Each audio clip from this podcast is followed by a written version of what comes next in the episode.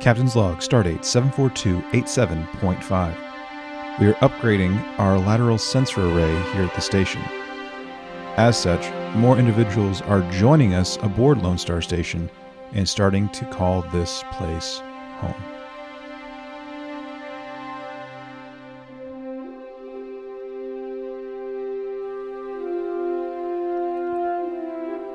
This episode of These Are the Voyages is dedicated to BFFs.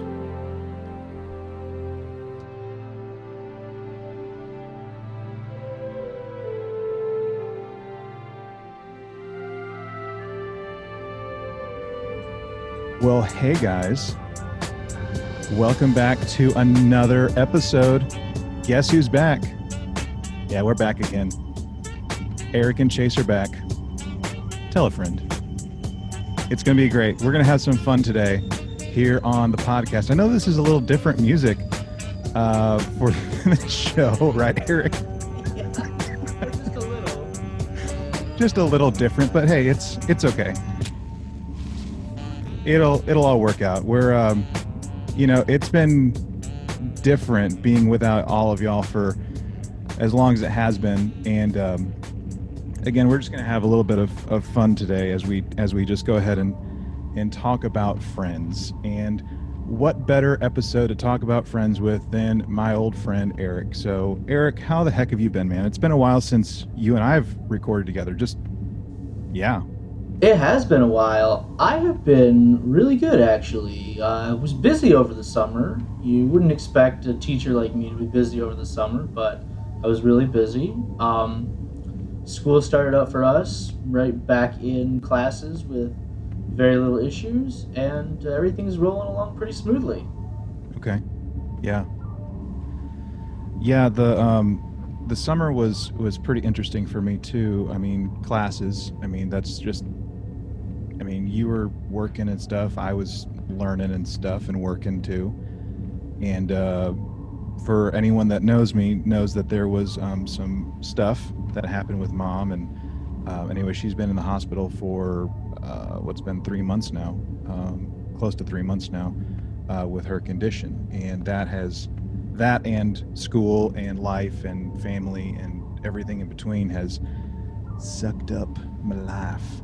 So yeah buddy.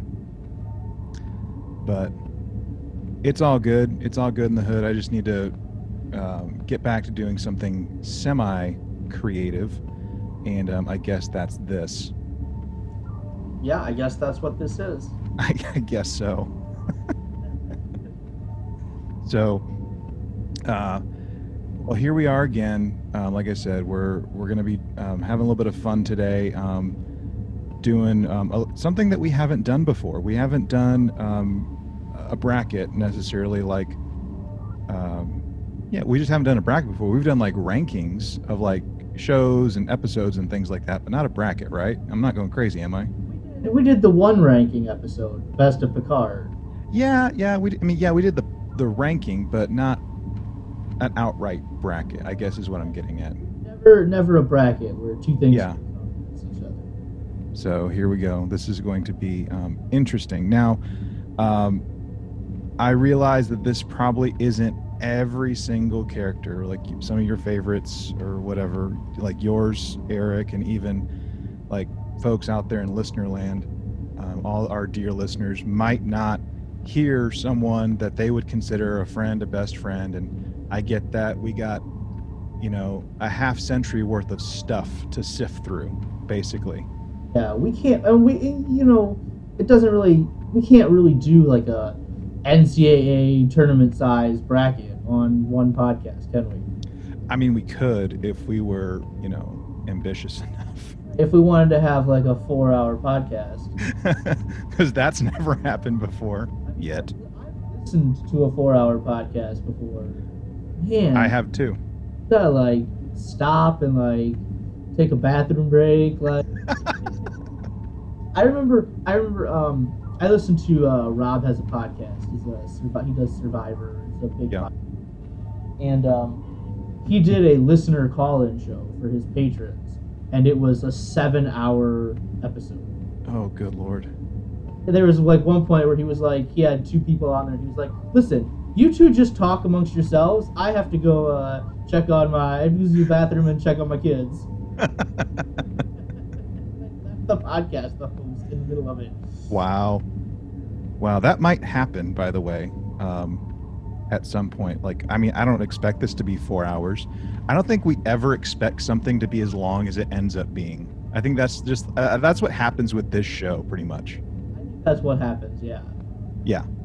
So, well, I mean, we'll we'll see where it goes. Um, some of these some of these um, are going to be kind of like probably obvious um, for who the clear winner is.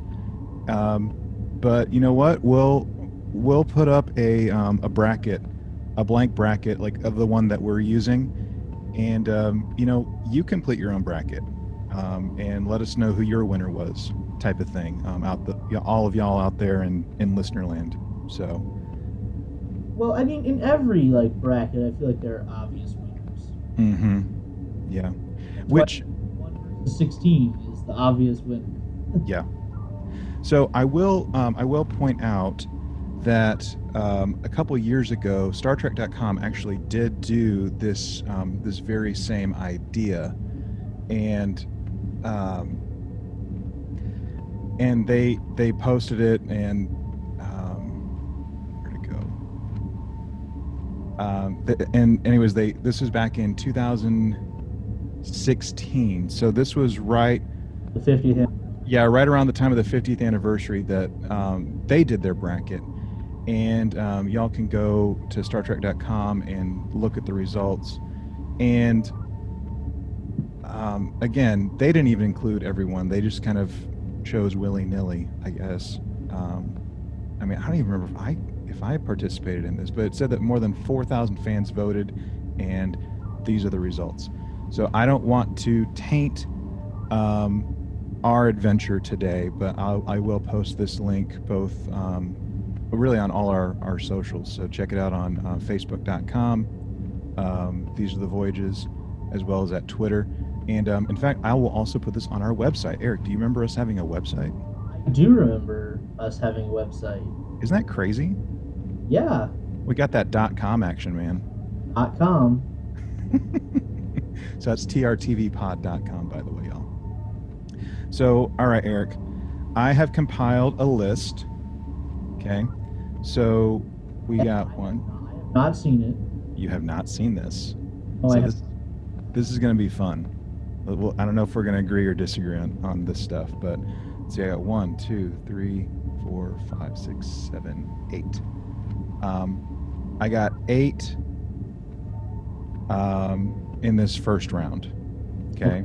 So there's gonna there's gonna be about like three or four rounds if I'm mathing right. I'm not the math guy, so you'll have about it like like in the NCAA basketball tournament. You've got Yeah. the final eight, the elite eight. Yep. There's the final four, and then there would be the championship. So three. Yeah. So, well, this is what it looks like, like that. Super fancy. by hand. I did. Super I did. Super fancy. Yeah, because I can read my own handwriting most of the time. All right, guys. So here we go. We're going to kick off uh, round one. This is going to probably be our longest round. This is probably going to be the one that takes the longest as we discuss stuff. So, uh, first one the Doctor and Kes, or the Doctor and Seven. Okay, so those are my two choices, right? Yes. Seven, the Doctor and Kes. Yeah. Okay, all right. Um, I think this one's a clear winner in my mind. Okay. I would go with the Doctor and Seven of nine. Okay. the Doctor and Kes.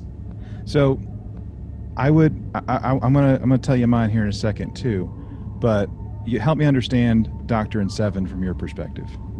Well, I think um, I think he the Doctor takes on like uh, kind of like a mentorly role for both of them. You Yeah. Kes was only a year old when she joined the Voyager crew. I know, you know, she was grown, but her species, like they only li- Ocampa only lived for nine years, and she was only like a year old, so she was still essentially a child. Mm-hmm. He takes on that mentor role, helping her like she becomes his chief nurse, and then. But I think like for most of the time that the Doctor and Kes were together, the Doctor was confined to sickbay and the holodeck. He, he didn't really have his mobile emitter yet, so I feel like he was limited in things he could do. Mm-hmm. Most of what he could do was um, just limited to that like professional mentor role. Okay. Most of the time, Kes was with Neelix. They were like involved in a relationship together. And then when Seven of Nine comes along, she's still like obviously she's a much more she's an adult, but she's still like needs someone to mentor her. But I just feel like the because the doctor was able to like leave sickbay with his mobile emitter, there was Yeah. so much more he could do. And Seven of Nine basically became the main character of the show when hmm around. So like there was so much story that was just written around her and then he took on like a big role in her story as well. I mean, there's the whole My Fair Lady storyline. Um, and then there's that one episode, I just watched it. It's where um, they're on a mission and uh, I can't remember the name of the episode. Body and Soul? Where this one alien race, um, they're fighting a war against uh, holograms, and so like the doctor has to like be like his program has to like be put into her surgical implants, and like he like takes over her body. It's called Body and Soul. Yes. Yes, I believe that's right. Uh, that's a late season. It's an early season seven episode, isn't it? Yeah. Yeah, yeah. Yeah, and that and was for- kind of humorous how like they have to share the same body and like the doctor is getting all these like new experiences. He's like eating cheesecake and he's like getting drunk. It was a fun episode, and it, it brought about like one of the more popular gifts out there in Star Trek, which is Jeri Ryan eating a piece of cheesecake. Yeah. It's fantastic. Um, so for me, like between Kes and Seven with the Doctor, um, I was thinking about it. You know, and Kes, she did a good job originally of like bringing about more of like the personhood of the Doctor, uh, whereas others didn't, and she did a really good job of like advocating for him and and trying to get him some kind of equality of sorts amongst the crew, right? Um, but it was, I mean, yeah, she was there for a little while, like a couple seasons, right? But after after that, like you said, Seven kind of took over, and just the the interplay between them, like I thought was like a, a much stronger dynamic than it was between the Doctor and Kes. Not that, Ke- I mean, people can hate on Kes all they want, okay? Like, I don't I don't have an issue with Kes personally. And and like later on, spoilers for anyone that's never seen Voyager. Like when she comes back with a vengeance later on, woo man, did I like that episode? That was cool. But but for me, I'm agreeing with you, Eric, that the clear winner is the Doctor and Seven on this round. No, but I, I do think you make a really good point though that I didn't even like. I mean, obviously I remembered it, but I didn't go there right away. Is that Kes was, she she wasn't like the doctor was just her mentor. Kes was like her his advocate. She was the person that like originally said the crew needs to treat you with respect and you're not just a hologram. You are actually a person. And she really made that argument to Janeway and she was the one to actually get Janeway to change her mind. I think that's a really good point. All right, this next one, here we go. Paris and Kim versus Odo and Quark. Oh man, oh man, this is a this is a close one. This is a first round matchup. Oh man. Yeah, man, right out the gate. Oh, okay. At least, at it wasn't right out of the gate. We got a little easy one to build us up to this one. Okay, so let's start with Harry and Tom. Okay. okay. Um, I love that first scene where Harry and Tom meet each other on Deep Space Nine with Quark. That is awesome. I love that. I love that scene. And like Quark is trying to swindle Harry into like buying some like worthless gemstones or whatever, whatever it is. He's like hmm the Ferengi at the academy. Quark is all aghast. Oh my god, what do you mean? They warned you about the Ferengi? Like, uh, tell me who's your commanding officer? Someone's gonna hear about this. and then Tom comes in and saves him. He's like, wait, didn't they warn you about the Ferengi at the academy? like, it just, it perfectly sets up the relationship that the two of them are gonna have yeah. right throughout the rest of the show and then like like at, like in that pilot episode then harry kim learns like who tom paris is and what he did and he's like and tom paris is like listen those guys were right you should just stay away from me and he's like i choose my own friends that's a really good moment for harry kim and then like there are not so many good moments from harry kim later on hmm but then, like, they always go on their holodeck adventures together. Captain Proton. What else? They built the Sandrine's, um, the pool hall, the the Fairhaven. Hold on. hmm Care for Fairhaven. But they had fun together. I I feel like, and I felt like their relationship was always the two of them having fun, and then Tom criticizing Harry for falling for the wrong woman. that sounds about right. But I, I, I do like their friendship, and I feel like, you know, they weren't on a space station, but like they were on a ship stranded, and they like they had they only had each other. There was no way they were going to like find anybody else. Sure. I I had think they had a real good true friendship, and I do like how it builds over the course of time, and then you know Tom Paris eventually gets married, and, and Harry Kim is like, I'm losing my friend because he's married. Yeah, yeah. And, and just real quick, like with what you said, like you know, both of these these pairings, right? Like they're both stranded, in, in, a, in a sense, right? Like they're both stationary. Like one is on a station and one is on a stranded ship trying to get home. So yeah, Yeah. Okay. Oh, Quark and Odo, Quark and Odo, Quark and Odo. Are they friends? I mean, Are they friends? I mean, I love me some Odo, right? Okay. He is like the cantankerous old man who is like, get off my lawn. and then Quark is like, I have my foot on your lawn, I have my foot on your lawn, I have my foot on your lawn, what are you gonna do? What are you gonna do? and it was so much fun just to see them like like point counterpoint, point counterpoint. Um what's that episode? It's called Ascension? No, not called Ascension. It's called The Ascent. the ascent, yeah, where they're um they're in the for- on the forest planet and they have to get up to the top of a mountain for the tr- the transmitter or something, right? And they like they have one like survival suit to share between the two of them and they have to like lug up the transmitter all the way up the mountain. Mhm. And can't shapeshift anymore. Right, and it, he's also like running out of time, like before he needs to like get into a bucket too, or, or, or to his liquid state, right? to a bucket anymore because he can't shapeshift because he's been taken those powers have been taken away from him by the founders.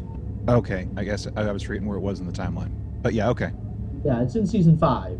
Okay, okay, right and so he can't shapeshift and so like they have to like rely on each other to climb this mountain to be rescued and then like dying and he's like Quark just leave me here. Hmm Quark doesn't. He like he like carries him all the way up the mountain and it's like they do really care about each other. Yeah, And then listen, if I've said it one time, I've said it a hundred times, and you've heard me say it, and I'll say it again. What you leave behind, greatest episode of Star Trek ever, right? Their goodbye scene between Quark and Odo is fantastic. Hmm. Like, Odo is trying to just link off the station with Kira, and Quark catches him. He's like, "What? You were just gonna leave without saying goodbye?" That's exactly what I was gonna do. And then he like, he like harumps, and Odo harumps, and just like walks on the runabout. Just like, don't take it, don't take it too hard. Yeah. What are you? What are you kidding? That man loves me. It's written all over him. Yeah. and I just I love that scene. It's like, you know, Odo can't it say anything, but you can clearly tell there's like this mutual respect for each other there, in just that great one last harumph. Yeah. In fact, oh, let me see if I can get that for us.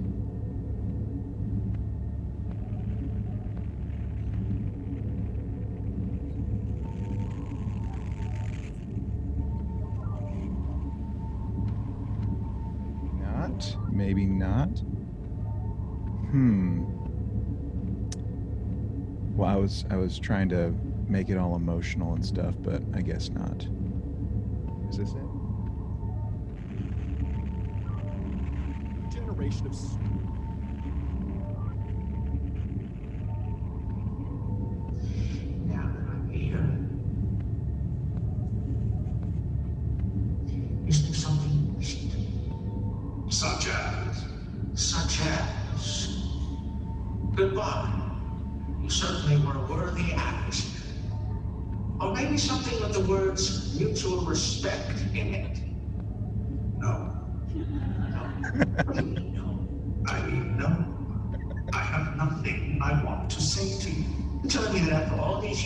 these years, after all we've been through, you're not even going to say goodbye to me?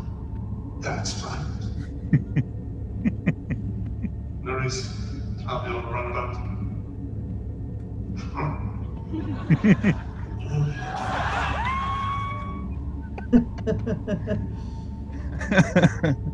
Yeah. oh man. Of all the goodbyes in that episode, which is full of goodbyes, that one is right up there. Oh yeah.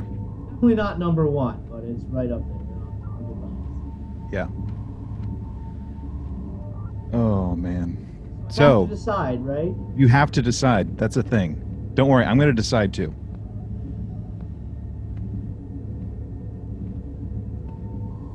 Before I change my mind, uh, lock it in. Final answer: Tom and Harry. Okay, we have dissension among the ranks. The correct Okay. answer was Odo and Quark, by the way. Okay, all right. Lock it in. Don't let me change my mind. No, for me, for me, it's Odo and Quark. I just, you know, they have like such, um, they have such a, a unique dynamic, and, and I don't want to underplay that, but like, you can see the friendship, like amongst them, even though it is like that.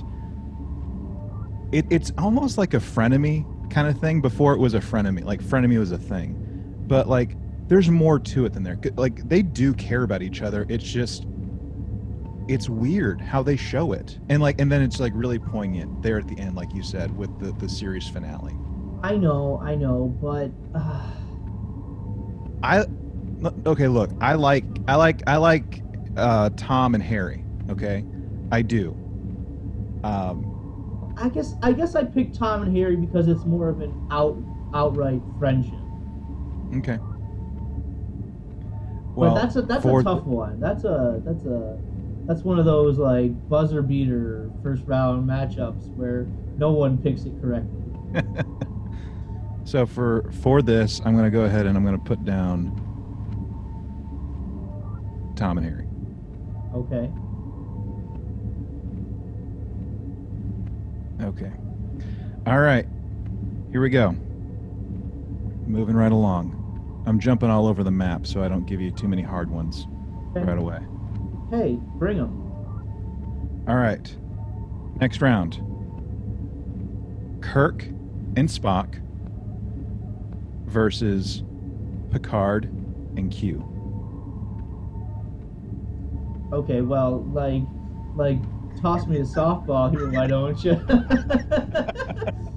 I mean, okay, like, Kirk and Spock is like the ultimate bromance, right? One can hope. The bromance where one person like can't admit to it, almost like Odo can't admit to it with Quark. Mm-hmm. Yeah. But I mean, Kirk and Spock, that's like now Okay, so nostalgia plays a role in all of your thoughts and emotions. Absolutely. I can't help but just be like, it's the original. But oh man, like my favorite Spock, maybe my favorite, not just Spock moment, but my, maybe my favorite original series episode is Amok Time, right? Where Spock goes through his Pon farr. Mm-hmm. They have to fight each other to the death. And then Spock thinks he kills Kirk. And then when he sees him alive, he's like, Jim! And big smile on his face, and he grabs him. He's like, Jim! Oh, wait, wait, wait, I can't show emotion. Right.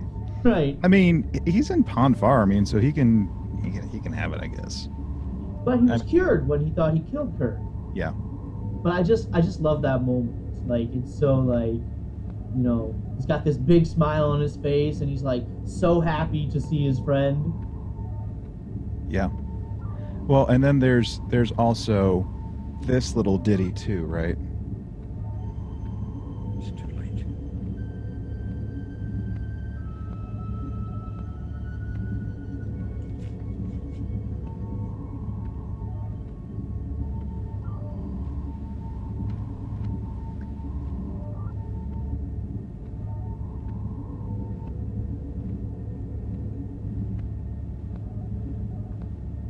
Oh,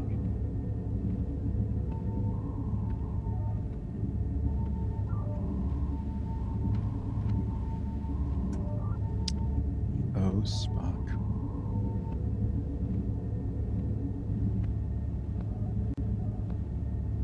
A lot of staring lovingly at each other.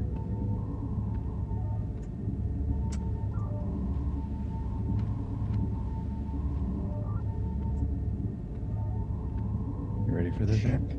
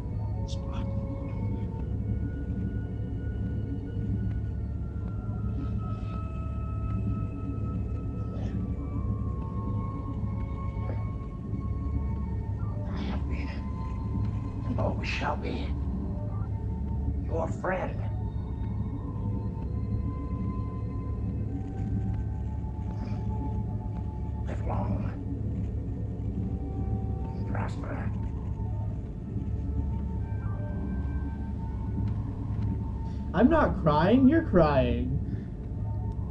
Man, that's a gut punch, isn't it? And then it even gets even more gut punchy at the funeral when Kirk says, he's like, in all of my travels, and all the people I've met, his soul was the most human. Mm-hmm. Talk about a gut punch. Mm-hmm. Yeah, but I, man, it's tough to transition from that to how, like, basically every episode of the original series somehow ends with, like, Kirk is sitting in his captain's chair. He's got Spock on one side, he's got Bones on the other, and they make some, like, funny little quip back and forth between them. And Spock's like, illogical. I see no reason why I should stand here and be insulted. Hmm. Tell he like, like there is like such a strong affection there in the just like the way he says those things. Mm-hmm. Well, and how about since we, I mean, we had some, some video, some audio, whatever for, um, for Spock and Kirk. How about just a little brief something, something for, um, our other pairing? If I can get it to play.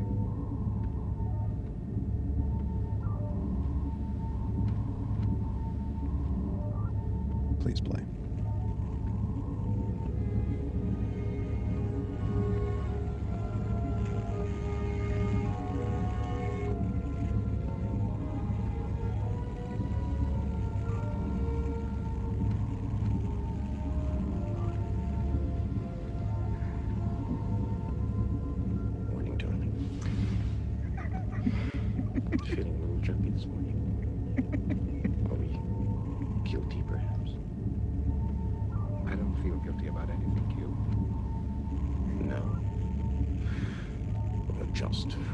Q.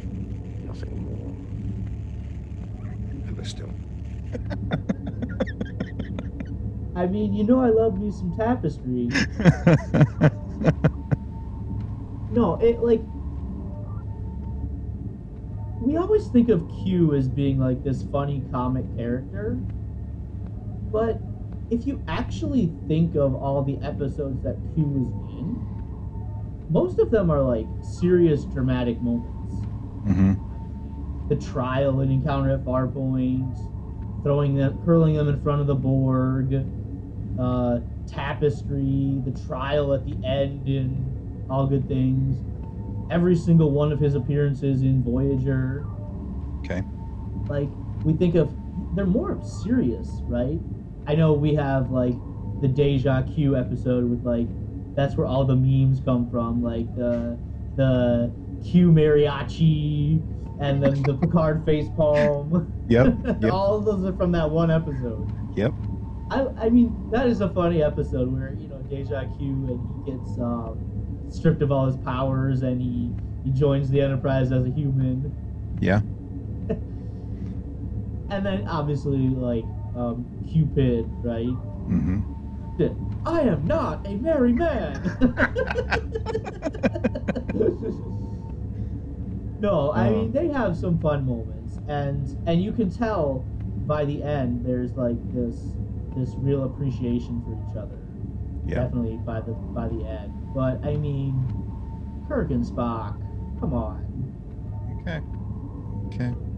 I mean, maybe this isn't the time to discuss this. Um, I was reading some some fan theories, um, and on the Lower Decks episode with Q, like he mentions Picard, and people are saying that like that's a clue to like Q is going to come back in season two of Picard somehow, One can only hope.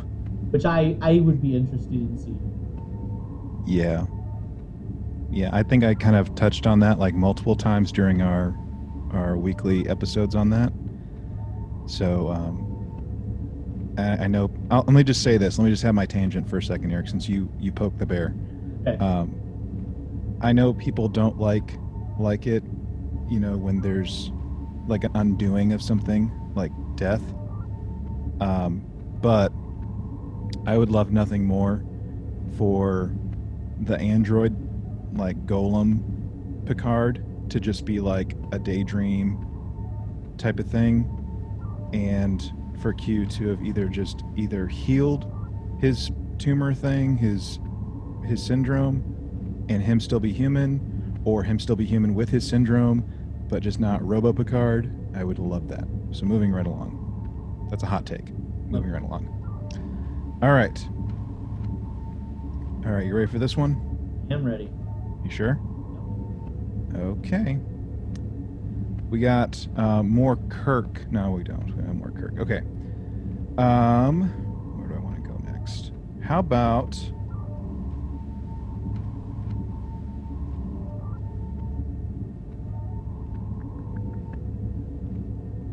Okay, Janeway and Chakotay versus Uhura and Scotty.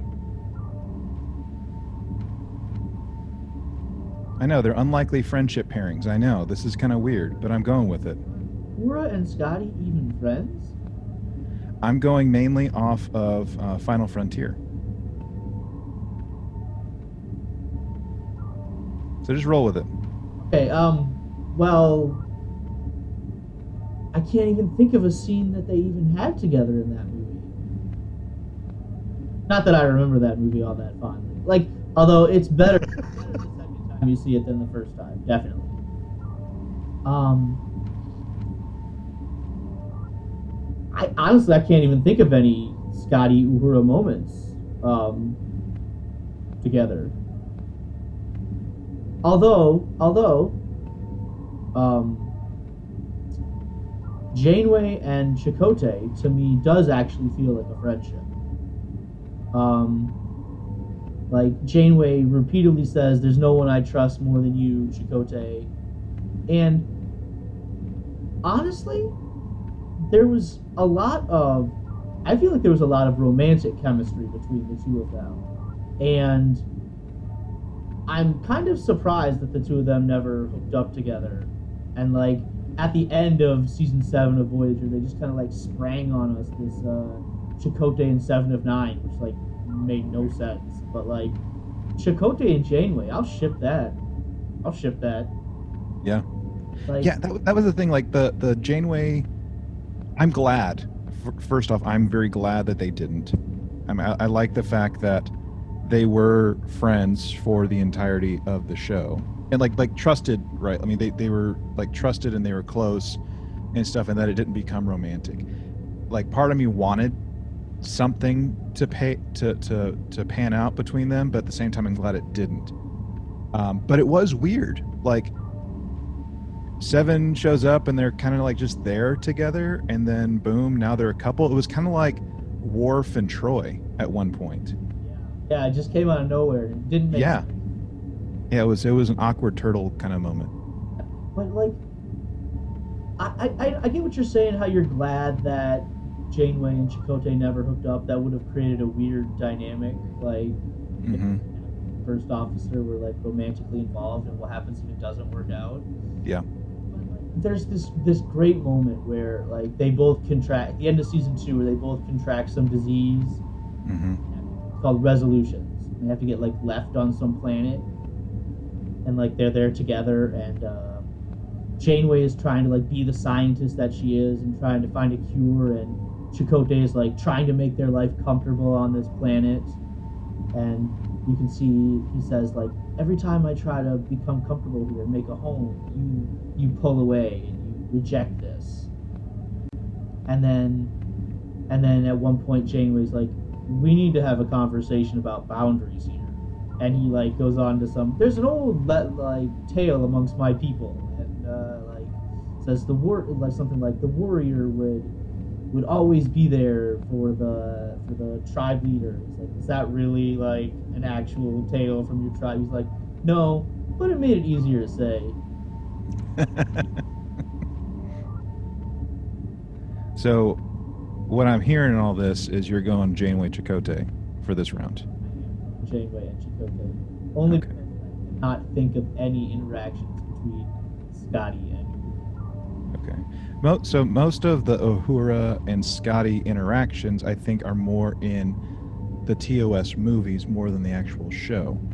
Um, I mean, in fact, they seem to be paired the most whenever like they're breaking up, right? Like to go do different parts of the mission. Um, like typically they're they're kind of hanging out together. Um, like voyage home they're kind of like they're walking near each other and they're kind of in a way hanging out on on the klingon vessel and then in in um, final frontier they're both on the bridge and they're being friendly with one another and at one point i was kind of like freaking out because it seemed like they were flirting with each other whenever she uh, one of the i think she was handing scotty like an mre or like a bag of popcorn or something while they were trying to do stuff on the 1701a and it was just kind of weird. Um, and they were tip. I mean, it seemed like they were typically hanging back the most on the ship or on the station or whatever together. And like you always had like Chekov and Sulu that would pretty much be together. I mean, even even in even in, in Voyage Home, Voyage Home. it, it was it was. I mean, in Voyage Home, it was Uhura and Chekov on on the actual like Enterprise ship. Nuclear vessels. Yeah. So, I mean, it was a weird friendship, I think, just seeing like the brief moments on screen. Um, and even like with what you were saying, like starting to say about like the romantic stuff, I was a little surprised based on just like the flirt, the flirting that kind of happened again on Final Frontier, that they didn't put Scotty and Uhura together in JJ Trek. I thought that would have made more sense than Spock and Uhura in JJ Trek. That's just me though. Okay. I'll have to go back and watch Final Frontier and look for that. It's it's right at the beginning. Um, I don't remember if everyone has been called back or not, but um, it's it's near the beginning of the movie. So if you don't want to watch the whole thing, you can just watch like the first thirty minutes or whatever. I, I will say that movie does get better the second time you watch it. Yeah, there's like one there's like one part that just drives me bonkers every time, and it's the fight scene in the sh- in the um, the shuttle bay Okay. because you can clearly see a wire. Oh, okay. Like it's not even they, it's, they don't even try and hide it. You can just see the wire. Okay. So, all right, back to action. Here we go, guys. All right, Kirk and Bones versus Burnham and Tilly. Okay. All right. So Tilly is and Burnham together are bottom five least favorite characters of all time. Sure, Both of them. Like sure. Tilly is just middling and annoying, and Michael Burnham is very poorly written, and they try to force every single storyline to be about her. hmm Now, Okay. now, that being said, I can still appreciate the friendship that the two of them have, right? Um, and I think it takes on kind of like a mentor role as well. Um, but I feel like at the same time, Burnham is trying to push her single-minded view on Tilly. Like the only way to be a captain is to do all of these things right here, and she's pushing Tilly to things that maybe aren't the best for Tilly. And I, I do think they do have a good friendship though, like even though I don't like either one of those characters. So I'm not just gonna dismiss the two of them offhand. Okay. But I mean, Kirk and Bones, right? Like this, like Kirk and Spock. Like, how, how do you top? How how can how can somebody who's had you know two seasons and you know three years worth of our time compared to somebody who's had 55 years worth of our time and memories and thoughts? It's just it's this is one of these like blowouts where like the spread is minus 30 and they cover the I think so. I'm I'm rewatching Discovery right now, like uh, in preparation for for season three. That um, by the time that y'all are hearing this, um, will have already aired. Like we've already had like a couple couple episodes by this point. Um, but at the time of this recording, like I am I'm re rewatching it and stuff, and I'm. Let me say this. Discovery is not my favorite Trek. Period. Full stop. I'm right there with you. But I'm starting to appreciate it more than I originally did. That doesn't mean I, I like it or, or dislike it. I'm just appreciating it more for what it is and what it what it gives to the Trek fandom, basically. And like Kes and the Doctor, as annoying as Tilly is for me and for you as well, Tilly is the only one, seemingly the only one apart from Lorca, that really gave Burnham a shot. That almost gave Burnham like her humanity back, basically, after becoming a mutineer. And we can argue that all you want, but that's one thing that like really shines about that relationship, about that friendship with me, is she's so idealistic it's nauseating. Tilly, Tilly that is. Uh, no. And really good point that I never even really considered. And as annoying as Tilly is, she is that that Star Trek hopeful, optimistic character. mhm.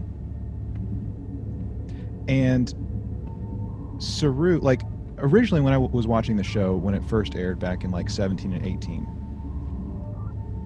Saru annoyed the living crap out of me. Like I didn't want to like him, but like I I didn't really start liking Saru until we got to um, the back half of season one. Whenever he made one of his inspirational speeches about "We Are Starfleet," type of thing. That's like that's a standout Saru mo- moment right there. But even now, like rewatching it, like Saru is still the best character in my opinion on the show, apart from maybe Pike. But um, I love, I love. I, I mean, I'm appreciating all the characters all all over again. Like I'm gaining more appreciation for them than I did before. Um, but that being said, you're right. We have a half century plus with you know the original crew, just Star Trek in general. Um, and it doesn't mean that the friendships and the bonds and the whatever that they've that the different crews have had is more or less just because of the amount of seasons we've had. But at the same time, it does because we've seen more of, of Bones and Kirk. So yeah, for me, I'm going to agree with you with with Kirk and Bones on this one. But I think for any, I will say this: anyone in Listenerland that has disliked Discovery, and that's your that's your right to do that. Like your right to choose if you want to hate it or like it.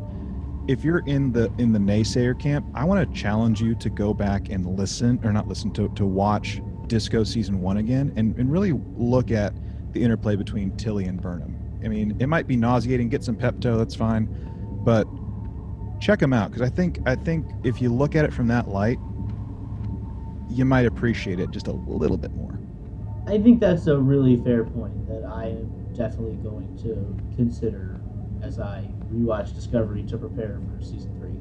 Yeah. Cool. All right. Um.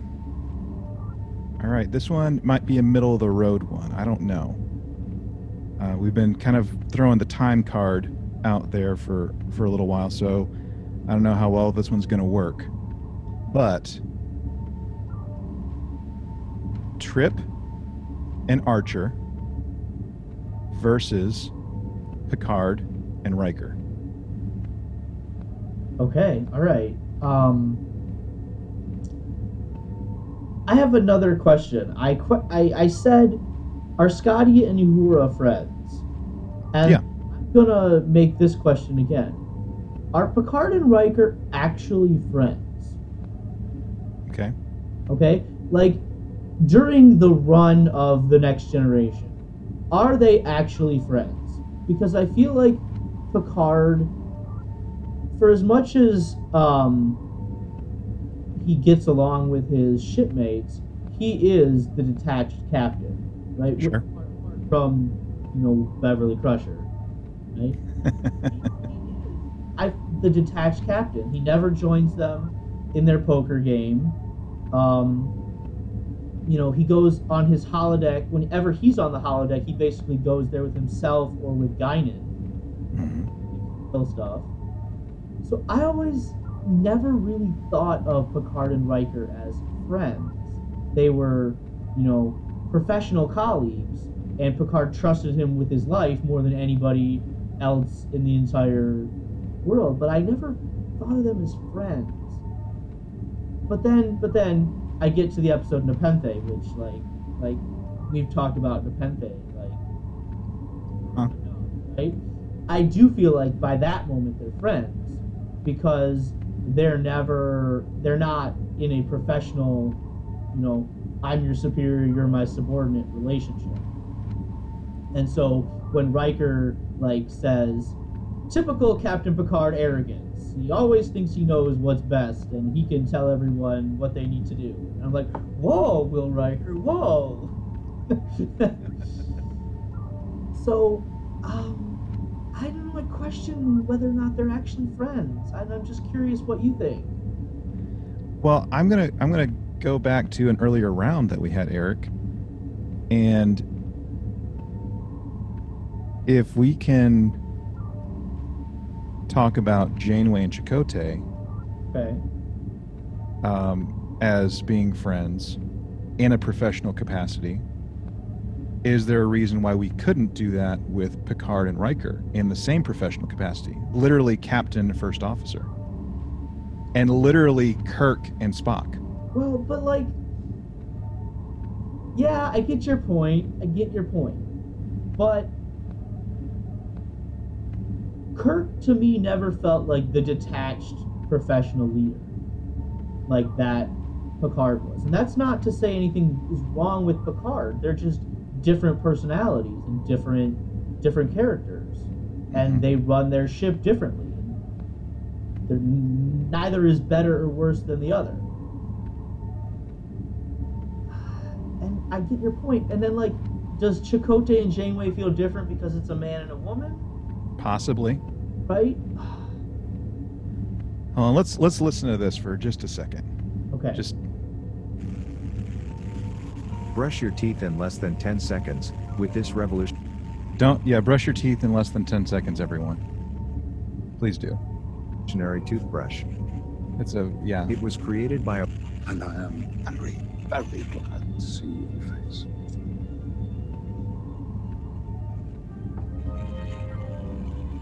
Welcome. This is Commander Deanna Troi. Dr. Soji Asher. Just Soji. Long story.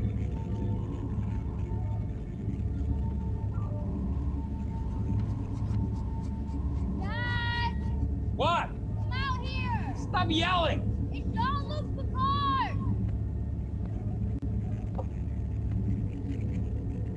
Pause music. Say again? Hello, Will. Oh. Oh, man. Ah.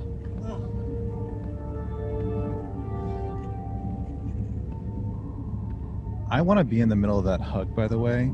Yes, I want to be in all of those hugs in that episode, right? Right? Like that hug in particular, and also the group hug at the very end of that episode. I mentioned that in our recap, where it's like, I don't care if I'm the awkward guy that the hugs, like, there's, you know, there's always that one person that really can't fit in there Right?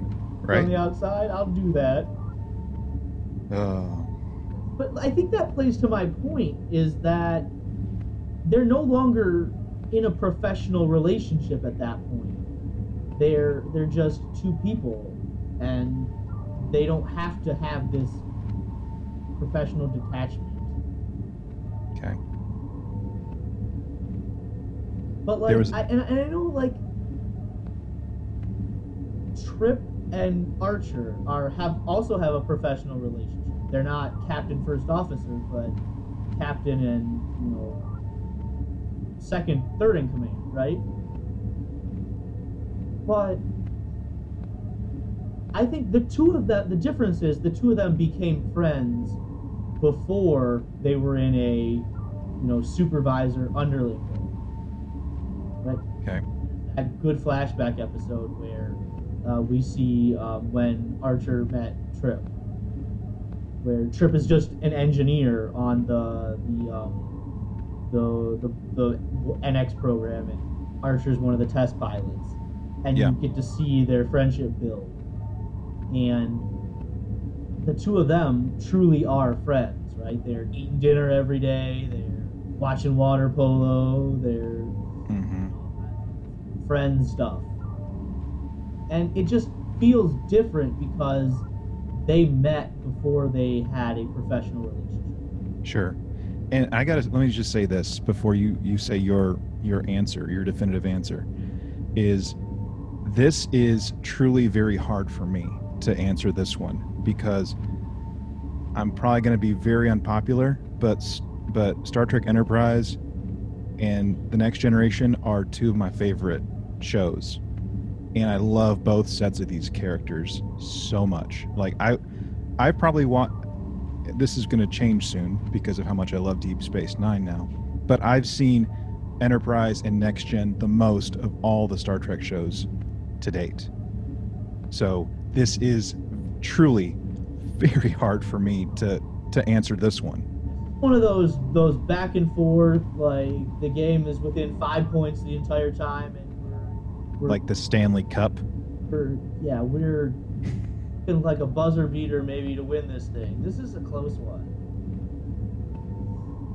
but I think I made up my mind. Okay. And maybe this is an upset. Maybe people are gonna be mad, but I'm going with Archer and Trip here. Okay. Okay. Because of the history Yeah. leading up to it. Mm-hmm. because of the history leading up to it. Yeah, and they they met each other before this professional capacity, where like they were able to become friends before they got into that role. Okay. Yeah, man. Like, I don't know. I love both. I love both sets of characters, and I mean, I might be just completely blanking on something, but part of my recollection with Trip and Archer is that they had been working together forever on like the Warp 5 project and and stuff along with like, you know, Archer's dad and and being and test pilots and all all the stuff that went into like actually getting into space. So my perspective, I do see it I mean, I, I do I do understand and I appreciate exactly what you're saying about like there there was more there there was more backstory to them than there was to the abrupt start with Picard and Riker. Uh, dadgum, I'm gonna have to flip a coin on this one. I hate this. Why did I make this bracket, Eric? Why didn't you make the bracket? Why didn't I make it?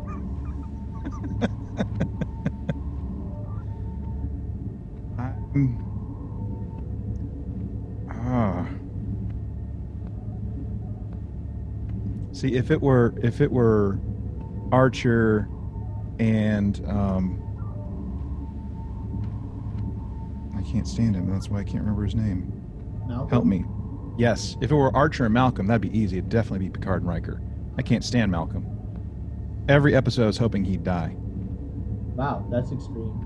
Yeah, I, he was so annoying. Like, why you got to be making yourself out to be better than the captain? Just shut up and do your job. No one cares about your your whiny nature. Just, I hope you you fall out of an airlock or something. I wanted him to freeze to death in that one episode and Trip survive, but did I, am I saying this on the record? I guess so. I might need to bleep myself out. All right, hey, it's time to pick. Had gummit, Eric. Stop reminding me. Arr.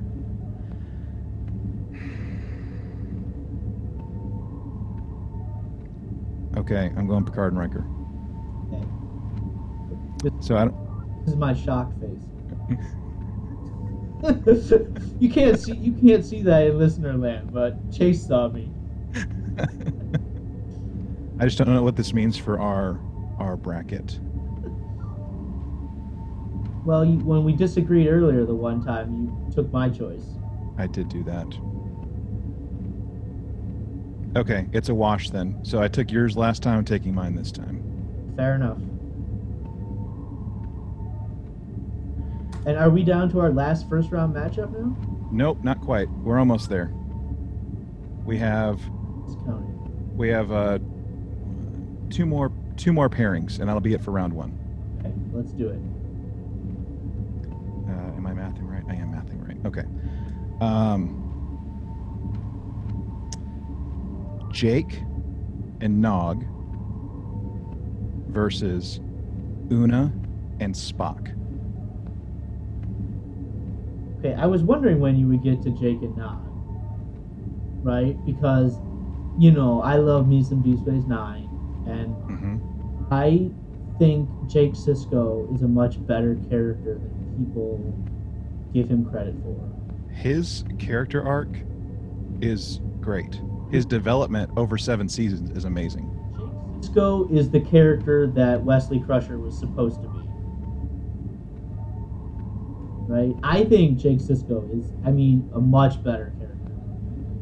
Give him credit. Um, and he, he's only in like half the episodes. He's in the opening credits, but I mean, he's really only in like half the episodes. Mm-hmm. Um, And then like Nog is also a fantastic character. Like think about the character development of Nog, right?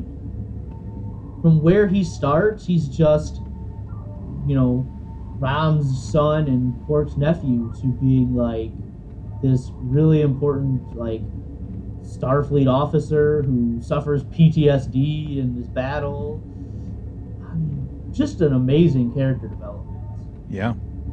Um, so what do Jake and Nog do? They sit on the railing above the promenade and just watch people. They just people watch all day, and people watching is fun, right?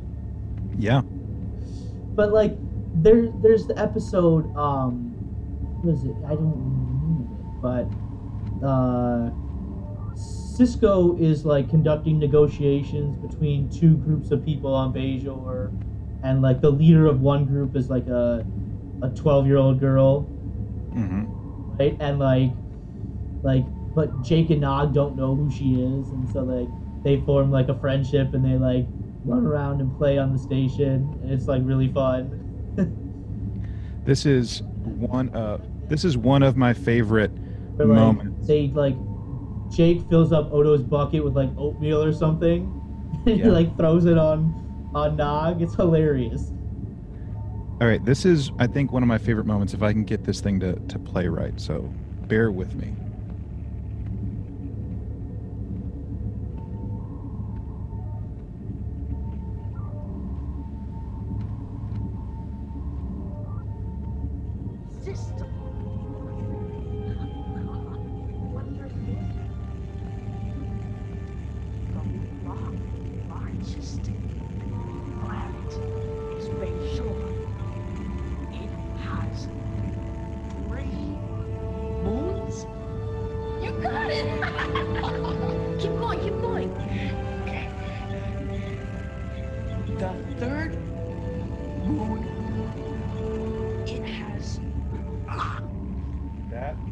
Moment where Jake is teaching Nog to read.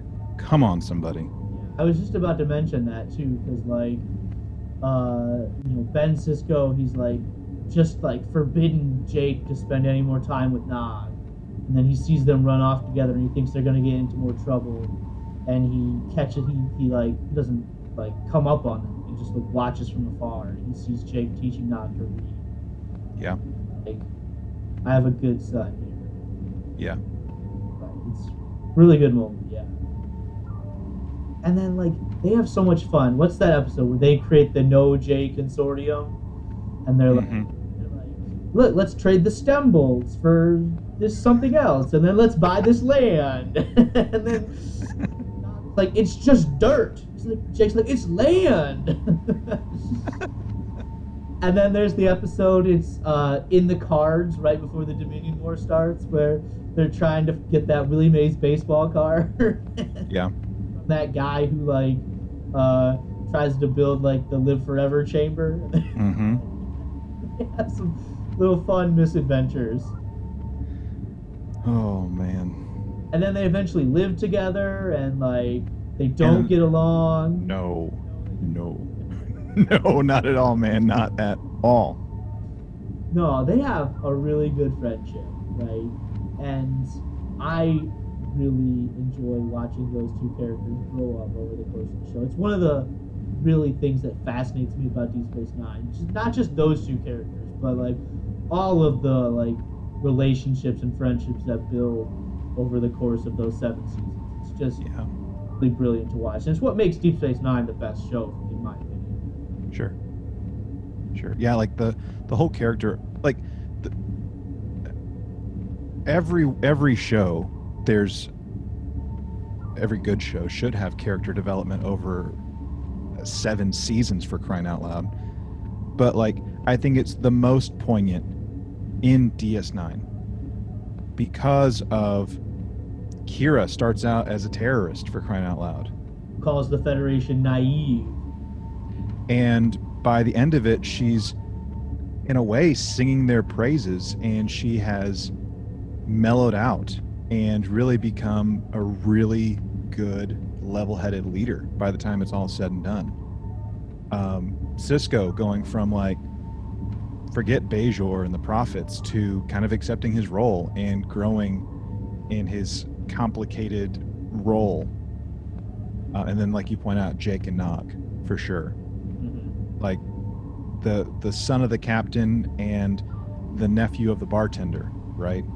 And those two being at odds, and of course, like Nog has his dad Rom, but but like the fact that we have like that juxtaposition going on between the captain and the bartender, and that they're they're just so close, and then just seeing how Nog doesn't want to be like the typical, the atypical Ferengi. Like he doesn't care about commerce and does, but he doesn't Not- want to be like his father. not he doesn't care about it to the same extent that you know his his father and his uncle do. And that he's the first ferengi to join starfleet is just amazing. So um, but una and spock we've seen them only a little bit like with um, i think two or three short treks and then a handful of moments in disco season two. Um, and i'm not gonna lie i kind of like their friendship their their relationship that they have a little in in the times that we've seen them together um, in a way it's been refreshing seeing spock um, being paired with someone else right? Like it's yes it's a younger spock. It's it's um, ethan peck like bearded hipster spock pretty much. But um, i've enjoyed seeing it so far with them. But for me it's definitely jake and nog definitely. All right, we have one more for this round, and I think once we we move on past like this first level, it's going to go a lot quicker because we've made our cases for these characters before. So uh, we might need to make some additional um, rationale for you know the deeper we get in this, but um, I think it might go a little quicker. But we'll see. Last one, Geordi and Data versus O'Brien and Bashir. This is like the final. This should be in the finals, not the first round. Like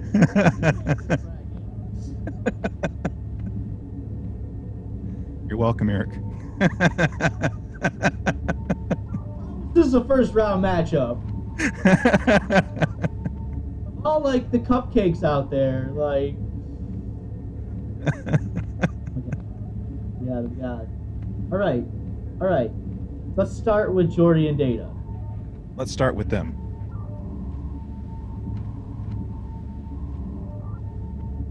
Do you want to start? Or do you want me to start? So with with Geordi and Data, um, I you, you see the friendship kind of in season one, but it really starts to pick up once the Sherlock stuff really really starts to enter the show. And I, was that season two? Because Dr. Pulaski joins them. That's right. That's right. And that's where we're introduced to um, um, Data's ultimate foe, Professor Moriarty.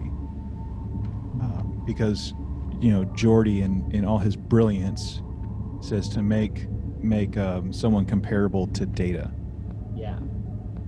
not to Sherlock. Come on now. Um,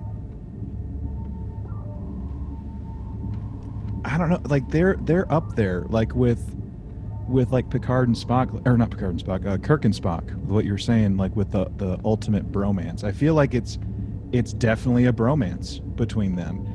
bromance. And I'm I know I said this should be a finals matchup, but I'm I'm really struggling at the moment to like pick out specific moments because I just feel like it's so pervasive that like they're just friends and I I should be able to like okay, here's a moment and pull it out, but I'm really struggling right now. Like what's a big Geordi data moment? other than like what you already mentioned.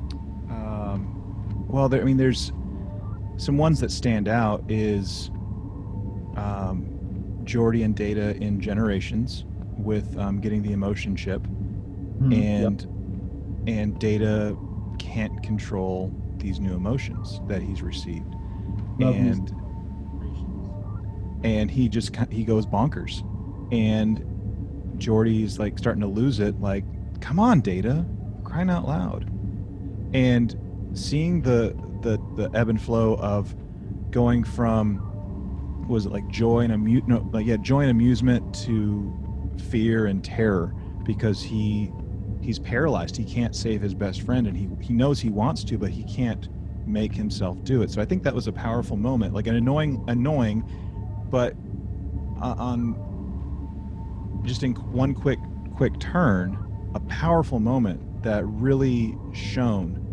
with with Geordi and Data, at least in Generations.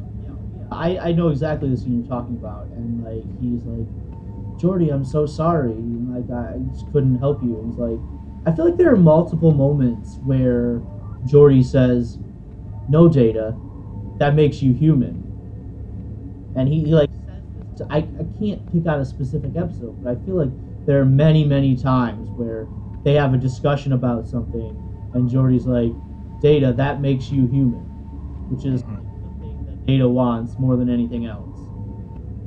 Yeah. And I don't know, like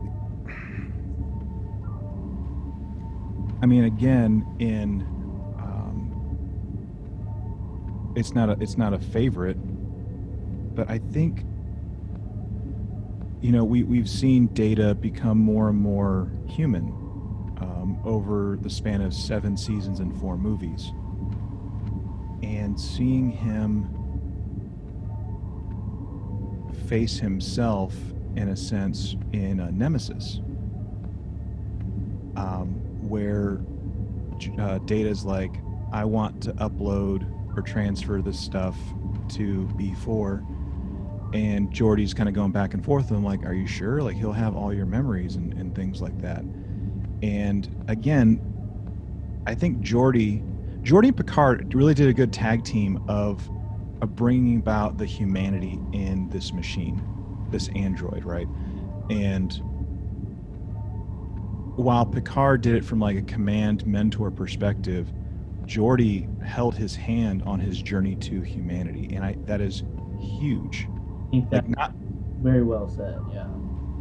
not just not just like this is what it means to be human type of thing like picard would say but like Geordi shared in like the adventures of joy and fear excitement and celebration whether it was on the holodeck whether it was on 10 forward the bridge engineering on an away mission. Um, that's what i think that's what a good friend does is they bring out the best in you. They help you grow. And that's i think that's what i really love and respect about the dynamic between Geordi and data from my perspective. No, I think that's really good. Is like they did feel like partners on a journey, and and I guess that's why I'm struggling to find these standout moments because they're always just together and and you know helping each other, working together, spending time in their off time together, and it's just a really solid friendship. There's not highs and lows. It's just steady on this journey. Yeah. I mean, I I'm going to go there for a second, Eric, but like even with you and I, like I can think of like some big moments between you and I. Um like when you were elected lodge chief and I was elected to be your vice chief.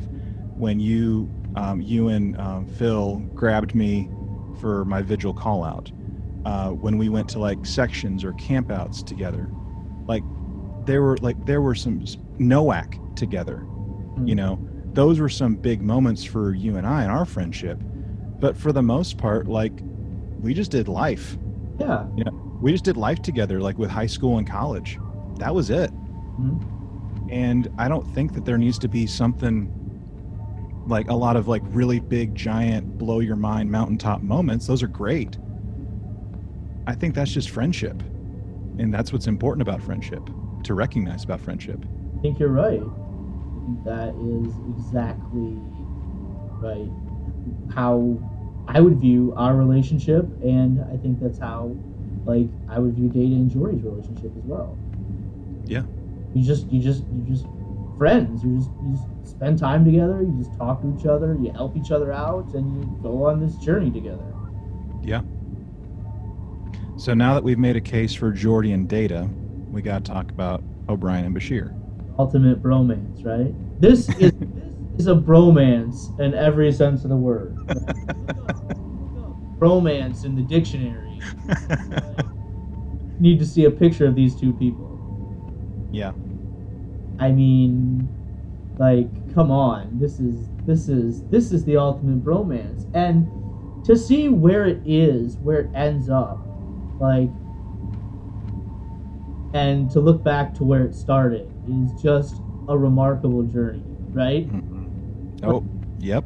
Julian Bashir. If you ask anybody, like I think it's even in the the What You Leave Behind documentary when all those like fans are like talking about what they think. They're like, "Man, I hated Dr. Bashir at the beginning, but it was around like season 4 or something when I really started to warm up to him." Yeah. Why did we hate Dr. Bashir at the beginning? Cuz he was an insufferable chatterbox? Basically. But like, was that because that was the way his character was written? Is that because that was the way Alexander Siddig played him? Was it because Alexander Siddig maybe wasn't as good of an actor back then? Like, what was the reason why we disliked Bashir at the beginning? I just I thought he was insufferable. What's what's the other fancy word? Um, unflappable. Is that a good word? No, like unflappable means like nobody can change your opinion and you're never gonna give up no matter like what hardships are thrown at you. Okay, so like with unflappable, I was thinking of like the youngest in the 1960s uh, Swiss Family Robinsons. That kid's annoying. Okay, I, uh, Okay, moving on. That's not even Star Trek. It involves boats and ships and voyages. So there we go. That's how it all ties in, y'all. it's like this like super persistent like I want everyone to like me and I'm never gonna shut up Mm-hmm. and no one liked him at the beginning. Yeah. No one did. No one did. No one. Not even not even Miles. Nope. They there's like there's the one great episode, two great episodes, I guess, before like they become friends. There's the storyteller, and then there's rivals. Right, and the storyteller is the one where they have to go to like that village on Bajor where like there's that like cloud monster that's gonna like um like destroy the village and O'Brien has to be like the guy to like lead the village in talking back the smoke monster Yeah. and like they're in the runabout and he's like Julian's like you know you don't have to call me sir or doctor you can call me Julian he's like O'Brien's like yeah I don't think that's happening I don't, I don't know how I feel about that home slice. like that's like the first time that they're ever like just together it's just the two of them and you can see like oh chief o'brien is like please please like please let this end please don't let me be around this guy anymore Mm-hmm. and then like in rivals that's like the first one where they play racquetball and Yeah. it's like the, the main story like of that is like some guy opens up a bar right a bar right next to Quark's and he has these like devices that like change your luck or something That was an O'Brien Must Suffer episode, wasn't it? well i don't think that was an o'brien must suffer episode because i think what happened is like when o'brien and bashir were playing racquetball like luck came to o'brien and it all went away from bashir Okay. see like there's like a, a, ri- a friendly rival. It's I mean, I wouldn't even call it a friendly rivalry at that point. I would call it just a rivalry at that point. Sure. Yeah, and then I guess the episode where it changes for them is like a serious episode though, and it's like Armageddon game. It's the one where they're like on some planet and they have to like destroy this like biological weapon, but like then the people that made the weapon come in to try and like like kill all the scientists who worked on it so no one can ever build it again and then Bashir and O'Brien have to go on the run. It's like a serious episode, but you can see where like they start to develop the appreciation for each other while they're on the run. Yeah, and even even jumping ahead, you know, by the time we really get to I can't state I, one. I don't know enough names outright from Deep Space Nine, so forgive me, Eric, and everyone in listener listenerland. But I really think that the big change for their relationship happens after they go to the movie Grays. Like I think that's really like a good marker. Um, I guess it's like around like what season end of season four, beginning of five, thereabouts. The episode, the first episode where they're in the Grays, is called Rapture. Okay. 12. Like, don't ask me why I know that. I just I know. hey it's it's all good but i like i really think that's that's when i started to notice the biggest change is like the, the movie grays for them. It might have occurred before but it was just more poignant for me at that point. But i mean you you see a married o'brien trying to sneak away with his bachelor buddy to go you know kayaking or um, storming the the alamo or whatever it might be and and that was fun.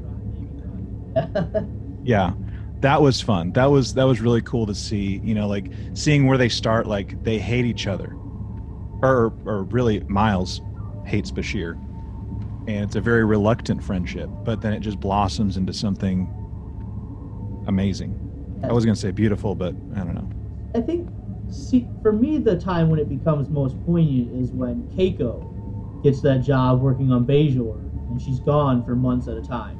Yeah. And she takes Molly with her. Like, Yeah. think about think about you. You have a wife and daughter. i do What would Happen if they, your wife got a job, let's say in Florida, right? And she took your daughter with her, and you didn't get to see her for months at a time. You could talk on the phone and video chat, but you didn't get to actually see either of them. Like, how would you respond? Well, you would probably reach out to your friends a lot, right?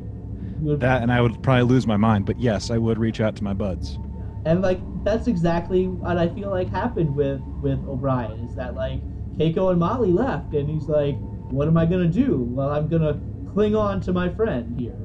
Cling on. I'm gonna, yeah, uh, yeah, I'm going on to my friend here, right? so decision time Decision time. See, and, and the, like like I said, this is a finals matchup that you put in the first round, but it's it's two really strong friendships, two different friendships, as we just said. One is like these dramatic standout moments, and the other is just this steady, like we're there for each other. But I think I'm gonna go with O'Brien and Bashir. Shot face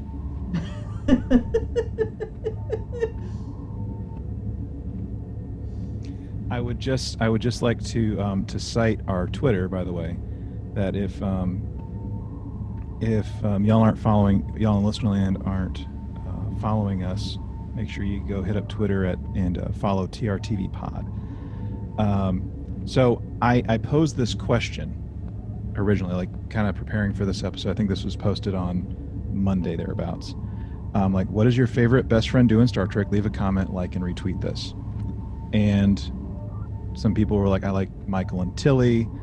Um, but overwhelmingly, people would either respond with like a GIF, a meme, or they would type it out with O'Brien and Bashir.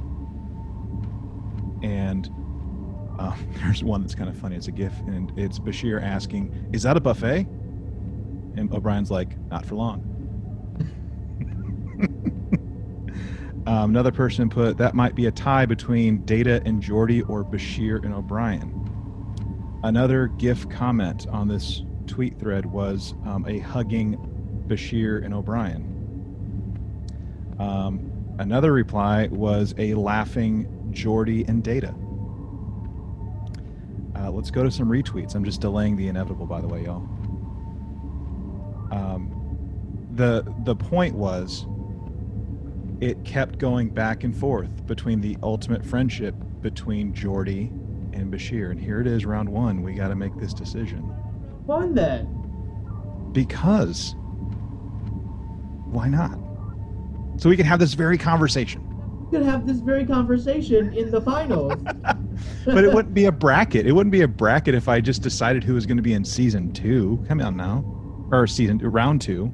could have worked our way there. Put one at the top, one at the bottom, so when you work through the bracket, like they don't see each other until the end. Hey, you can fix this. You're the person setting it up. That's that's true, and I I did this. Yeah. So we had some like hard ones. We got some softball ones, and anyways, they both have we both have seven seasons with them. We have more than seven with O'Brien, but like seven seasons of these two characters together. Yeah. Yeah. So for me, you ready for another shock face? I'm going Geordi and Data. Okay. All right. So how So- would we break the tie? That is an excellent question. All right. Well, I think we got to go to the listeners, right? 'Cause you got one, I got one, and Yeah. so now like go to your poll. Who got more? So just looking at the main thread, okay, we have. Um, I, okay, Professor, I need you to math for me for a second. Okay. Like Just just count for me, or keep a tally or something for me. Are you busting out an Excel spreadsheet? You gonna add it to one of your tabs? Go go. Okay, I got. Uh, I'm just gonna say Bashir and Data. Okay, so I got Bashir. Bashir, um, Data, Data.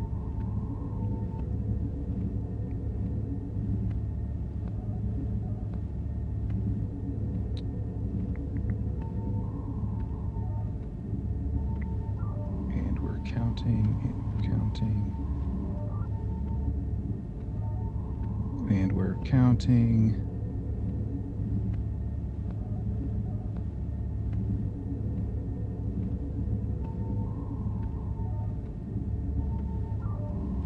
Are you kidding me? That was it? Nope. Hold on.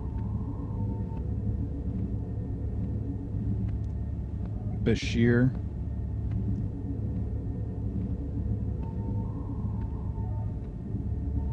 Data.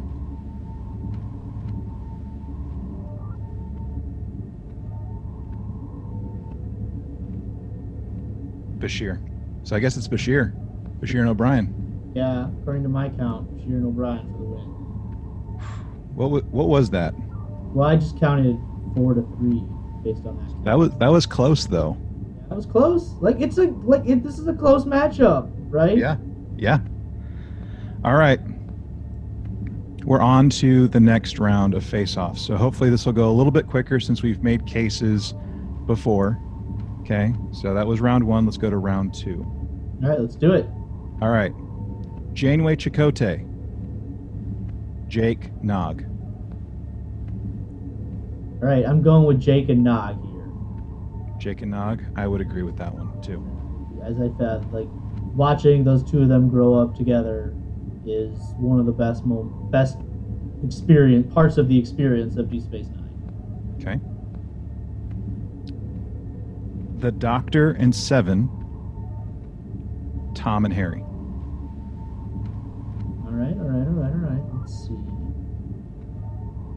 You didn't even pick Tom and Harry in the first round, did you?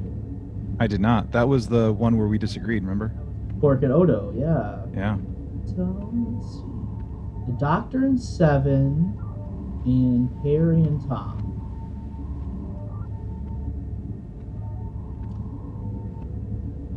I'm gonna go with Harry and Tom. Okay.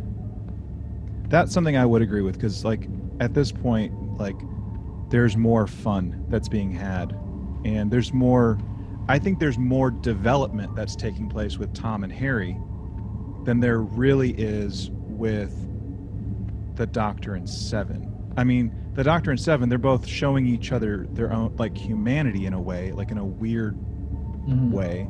But I, I'm, I, I think the friendship shines more with Tom and Harry than it does with Doc and Seven. I think that's that's correct.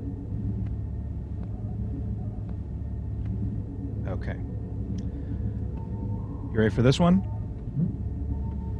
Kirk and Bones versus Kirk and Spock. I figured that's when you said, "Are you ready for this one?" I figured that was what was coming. Spock versus Kirk and Bones. Like, Jesus, man. Like, I hope all of you, dear listeners, are enjoying this episode and me exasperating Eric on this episode. like these are like this is this is the triumvirate, right? Kirk, Right. Spock, and Bones. Kirk in his chair. Spock on this side. Bones on this side. Like every episode ends that way. Ay, ay, ay. Y'all can't see me losing it over here. I'm laughing so hard.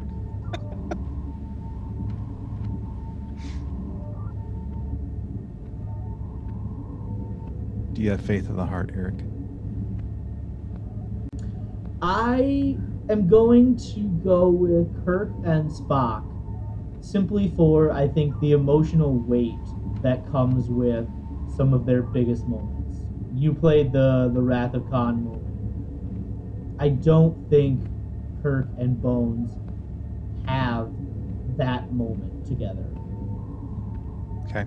Although I would say at the beginning of that movie, at the beginning of um, the Wrath of Khan, there's a really poignant moment between Kirk and Bones where it's Kirk's it's Jim Kirk's birthday, and Bones gives him like the reading glasses, and it's like a very somber moment. He's like, "Damn it, Jim! Other people have birthdays. Why are we treating this like a funeral?" so it is a nice moment uh, between the two of them. you- Kirk has grown frustrated with like his diminished role and him getting older, and Bones is there like trying to console him. Right. This is just a good movie, like The Wrath of Khan. Mm-hmm. Like the step up in quality from the motion picture to The Wrath of Khan. Even though I like the motion picture, it's a great Star Trek idea. It was just boring. Yeah. Yeah, and I think I've said this before, but I I purposefully will put on the motion picture when I'm sick so that I can get some sleep. Feels like it's five hours long. Yeah, and it's not. It's, It's not. so, so what are you going with? Kirk and Bones, Kirk and Spock. 100% Kirk and Spock. Although I would say that if we're going to the Kelvin universe, I'd pick it the other way. Yeah. Right? I really do like Kirk and Bones in the in the, in the Kelvin timeline. Yeah, I really like Karl Urban and Chris Pine's portrayal of the characters. I think they are the most standout of it. And not that Zachary Quinto does a, a poor job as Spock. I mean, I think he does well. Um, but I just like I like the relationship better. I think. I mean, I know that they were. Okay, hot take. They were ripping off Wrath of Khan in Into Darkness. Mhm. If I can just say that. Can I say that? It's my show. I can say that. It's seven years, I think. You know, there's a statute of limitations on spoilers. Well, I mean, it was it was a carbon copy of it. I mean, to a point, right? I mean, like sure they changed some things, but I think I could have not that it would have been the same reaction as what we saw in actual Wrath of Khan with Spock and Kirk, but I think I could have possibly had a similar experience if it were Kirk and Bones more than Kirk and Spock in Into Darkness. Sure, that's interesting. Yeah, I, I totally think that moment wasn't earned in that. Movie. No. So No. I don't know if it would have worked either way, but I think maybe it would have worked better if it was Kirk and Bones there. Yeah. All right. Here we go. Picard Riker. Bashir O'Brien. Um, well, seeing as how I don't think I, I didn't even pick Kirk and or Riker and Picard in the first round, I, I'm going with Bashir and O'Brien. Okay. I'm just curious, like if it were Trip Archer versus Bashir O'Brien, what would you pick? Bashir O'Brien. Bashir O'Brien. Okay. Okay. Fair enough. I think for this one, even though I was the naysayer against you, I think I am going to go with Bashir and O'Brien on this one. Okay.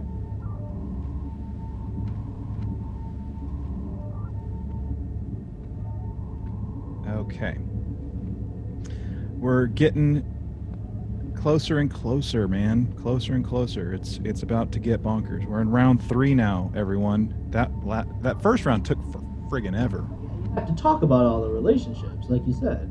Yeah. Is this So the round? Are we in the finals? uh, we're in the.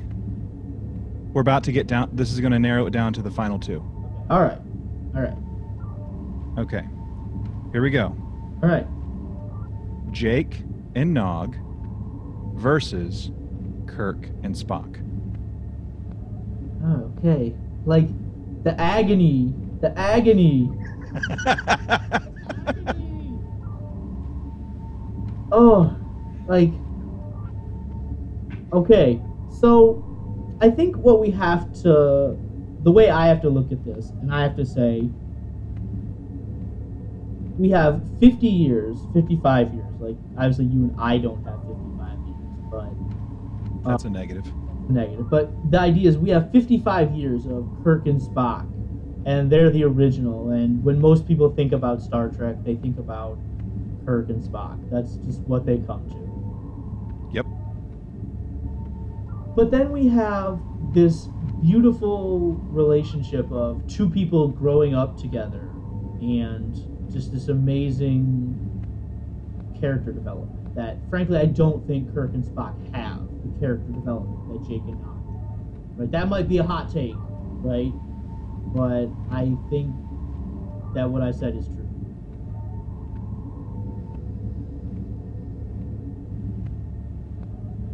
Like, ah, I want to pick Jake and Nog. I want to pick Jake and Nog. My heart tells me to pick Jake and Nog. But my head tells me to pick Kirk and Spock. Um, and I'm normally a person that goes with my head over my heart.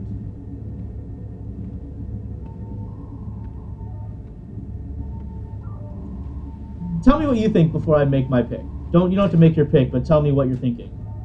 So with with Jake and Nog, right? Like the the seven seasons that we have with them, I think speaks volumes. Like even if we even if we threw out that we have a, over a half century with Kirk and Spock, okay, the Jake and Nog dynamic has buckets, dumpsters, silos full of growth and development that I would go as far to say is comparable with what we saw with Kirk and Spock. So, seven years versus 55 years. Or if you want to just call it really 30 some odd years. I would like But still, I, I I feel a certain way. Like they both make me feel a certain way. Mhm. And they both stir up thoughts in a certain way for me. Both of them um, cause me to think of like really good moments that I've had in Star Trek. Like they're they're both there at the center, along with like some of the folks that we've eliminated in this bracket. But like certainly those two, like those these two pairings are are, are right there with all the good the good things that I can recall with Star Trek. hmm Uh, see, Deep Space Nine is my favorite show, and it's not even close. Like, I mean, I love Deep Space Nine, and I love Deep Space Nine for these character interactions and these character developments over the course of the seven years. But when you think about Star Trek, I know that, you know, Star Trek, the original series, is the shortest show, right? It's only three seasons and then, you know, six movies. But still, when you think about Star Trek, you just think about Kirk and Spock. Mm-hmm. I don't know if I can get over that. And so my heart tells me to pick Jake and Nog. but I'm always the person that goes with my head, and so I'm going to pick Kirk and Spock. Okay. And let me let me say this about about my vote. Okay, so I'm I'm, I'm I hear the Kirk and Spock thing. So for me, if I'm having a crappy day and I need some hope, some information, just some levity, right? Like there are certain TV shows, certain TV episodes that I'm going to go to. Um, so like apart from Star Trek, there's an episode of Doctor Who that I will always watch if I'm having a bad day, and it's called the Shakespeare Code. It's a David Tennant episode. It's a, it's technically, I think it's uh season three of of the revived Doctor Who. I will always watch that because it brings some levity and I can escape. Um,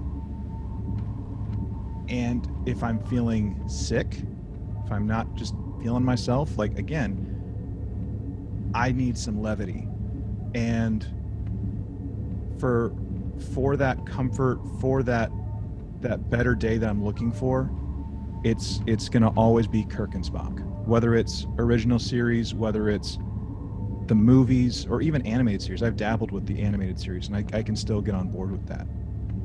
It's always going to be that. Now if i need to consider some stuff if i need to do some like deep introspection sure it's going to be jake and nog. But i think thinking about what stands out more to me it's going to be Kirk and Spock. Mm-hmm. I see. I thought you were going the other way there for a second when you started this argument, because I thought you were going to be like, I get the 50 years, but if I ever need to feel good about myself, I'm going to watch these two friends having fun. I totally thought you were going the other way, and I was ready to. like, incoming hate tweet.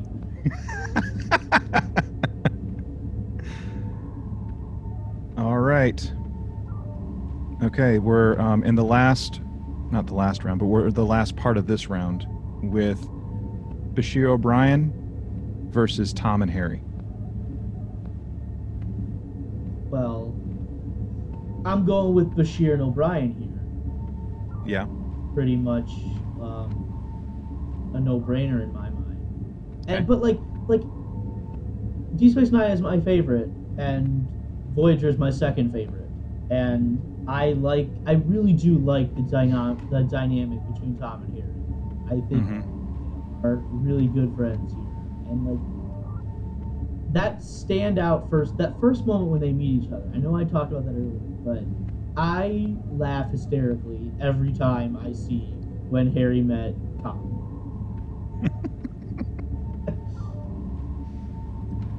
All right, everyone in listener land. Um, I'm also going with Bashir and O'Brien. I'd rather watch them. Also. Um, all right, everyone in listener land. This is it. This is this is for all the marbles. This is for all the dilithium. It comes down to this: Kirk and Spock versus Bashir and O'Brien.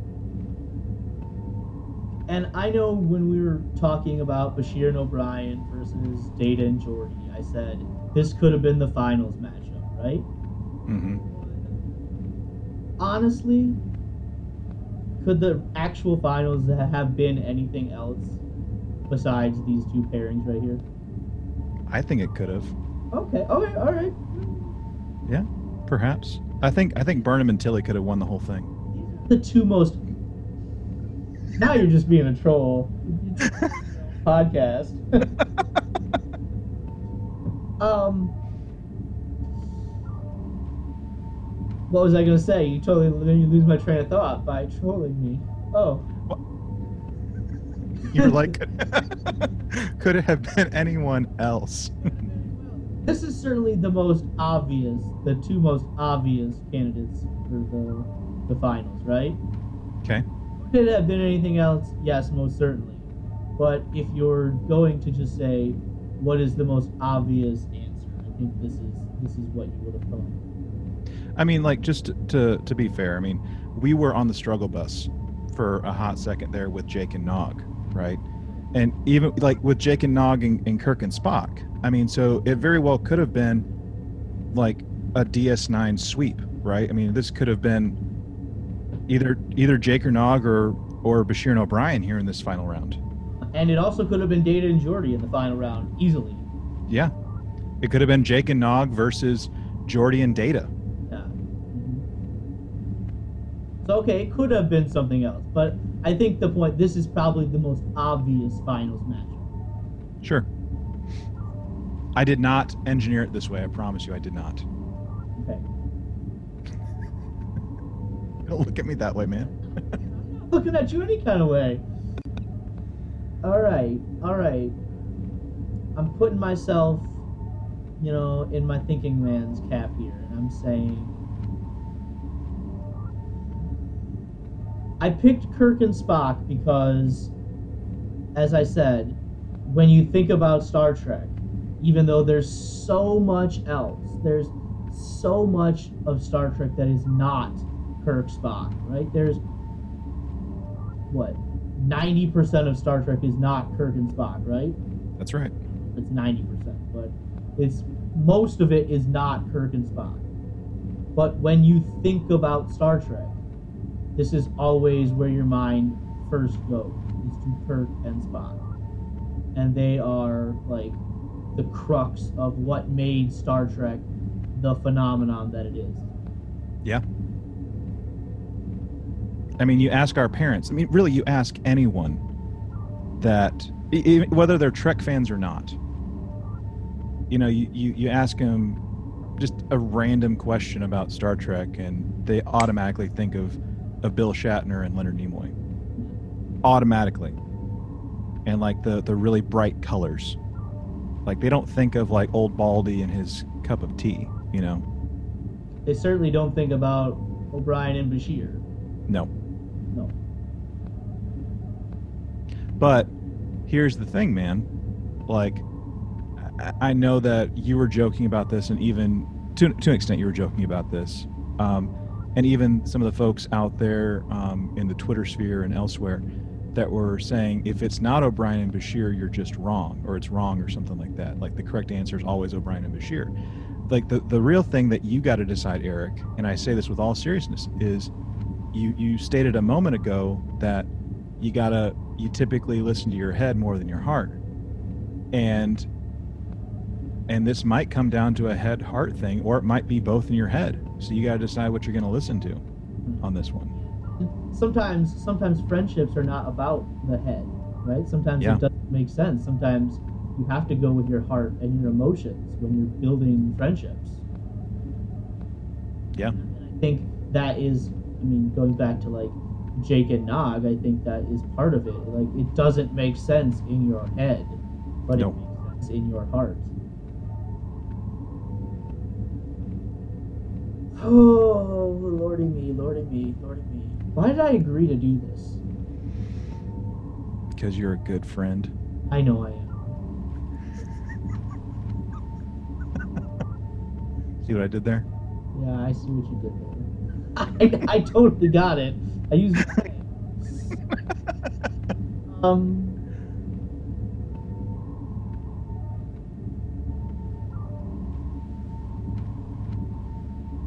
Before I change my mind again,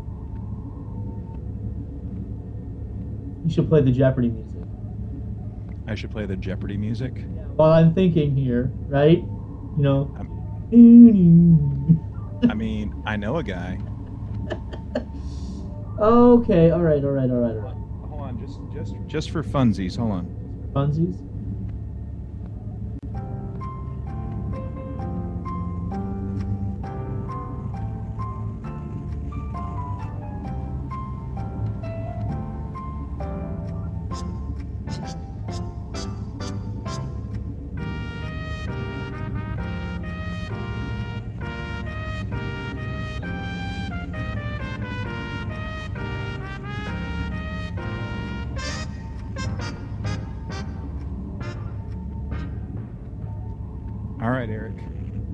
Truth moment of truth.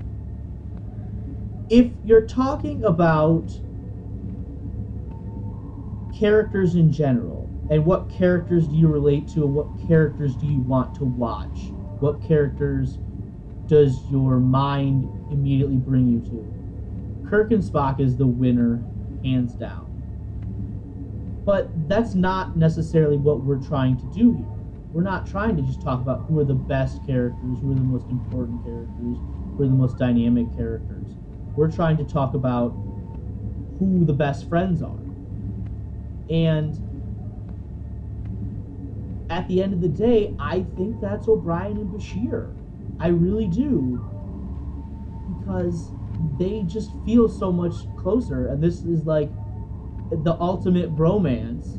And they have so many poignant moments together, so many fun moments. And to see where they started to where they end up is really incredible to watch. So I'm going with Bashir and O'Brien. Okay. Now, this is a serious question. I'm not trying to troll you, dude. Um, one, I can't remember a lot of details about Deep Space Nine. You know that. Okay. But I will ask this Do you think, believe, whatever, that Bashir O'Brien would be willing to give up their life for the other person, for the crew, in, in a similar way that maybe Spock did for Kirk and company? Well, I think to answer that question, I think we actually have an answer to that question. Okay, fair enough. There is the the one of the very final episodes of Deep Space Nine is um, called Extreme Measures, where um, Bashir is trying to find a cure to the disease that Section 31 created against the Founders, and they go into Sloane's mind, and there's a moment where I think where the two of them are about to die. Like they're literally Sloane is dying and he's going to take them with him. And um I think in that moment I would say absolutely yes. There's there's a moment where like the light starts to come and Bashir's like, What's that? And O'Brien's like, That's the tunnel. That's the tunnel of light and we're both heading toward that and I came I came into here with with you and I didn't get to he says something like I didn't get to tell Keiko why I did this and she's like she'll know you did it for me and she's like and he's like I think that's the problem is that Keiko knows I did it for you and knows that I would be willing to do anything for you including giving my life so I think we actually have an answer to your question Okay, fair enough. So this one is st- it's still slightly difficult. Um, I mean, I made the case about I turn on Kirk and Spock, you know, more than I would Jake and Nog because of like how how the characters make me feel, right? But to your point, in the purpose of this this episode, we're also talking about who really shines as the best of the best friends. And like Bashir and O'Brien, we, we see how how it plays out. Right? Like we, we see them go from being um, reluctant in just their relationship, period. Not even as friends, but just as like crewmates. Like they're just they're reluctant at the beginning and you kind of have that in a way with Spock and Kirk, like like he's half human, half Vulcan, and not really like understanding like this cowboy diplomacy bit. This this um, this person called Kirk. So there's there's still there's reluctance in in a way with both relationships, right? Mhm. I think that's something we could probably agree on. absolutely um, and you you again you see this development where they warm up to each other and it's to me it's kind of neck and neck with like the the warming up that they have with one another um, because it's still ve- they're, they're both very professional with each other right because like O'Brien is technically enlisted and Bashir is an officer. I mean, he's younger, but he's older, type of thing. Um, and it's professional. It's it's science officer slash first officer and captain. So th- they got that professional, like neck and neck thing going on. They got the warm up neck and neck thing going on. They have the reluctant um, beginnings going on. Um, I got more nostalgia for for Kirk and Spock than I do for Bashir and O'Brien. We we see them both go on away missions and get into shenanigans together, all along the way. And if we if we look at that, like they're they're they really are neck and neck with all that stuff. And I think the thing, even even with like the the the being willing to die for each other, they both have that just as you so astutely pointed out with that episode of Deep Space Nine, which is a brilliant episode. I love that episode. Now that I think about it. But I think the human touch is is just as important with Kirk towards towards um, Spock and even like the the Alamo kayaking squash racquetball whatever it's called thing. But I think the one that takes it by a nose for me, just by a nose, is Bashir and O'Brien. Okay, wow, wow. I I really thought again you were setting me up and you were going the other way. Yeah, but by by a nose, it's Bashir and O'Brien for me. I totally thought you were going the other way. Each year. Well, that's that's my job as captain. I'm I got to make those speeches, you know. Uh, well, do it. I'm not a speech. Well, there we have it. How you feeling about this, man? And how this all played out? I feel good about it. There were some tough choices, right? You you ran my little heart through the ringer here. Does that to me. Um, and this was fun, you know. Star Trek is supposed to be fun. There's a lot of serious moments to it, but it's supposed to be fun. And being with friends is supposed to be fun. And so Yeah. I had a lot of fun, you know, recording this and talking with you about all of these good friendships here. Absolutely. Yeah, and and what better person to do it with than the person that is my friend and that introduced me to well, kind of introduced me to Star Trek, or at least fed my Star Trek obsession You early on. accused me of feeding. I do. I always will too. By the way, that's just that's that's gonna happen. Okay, I accept that.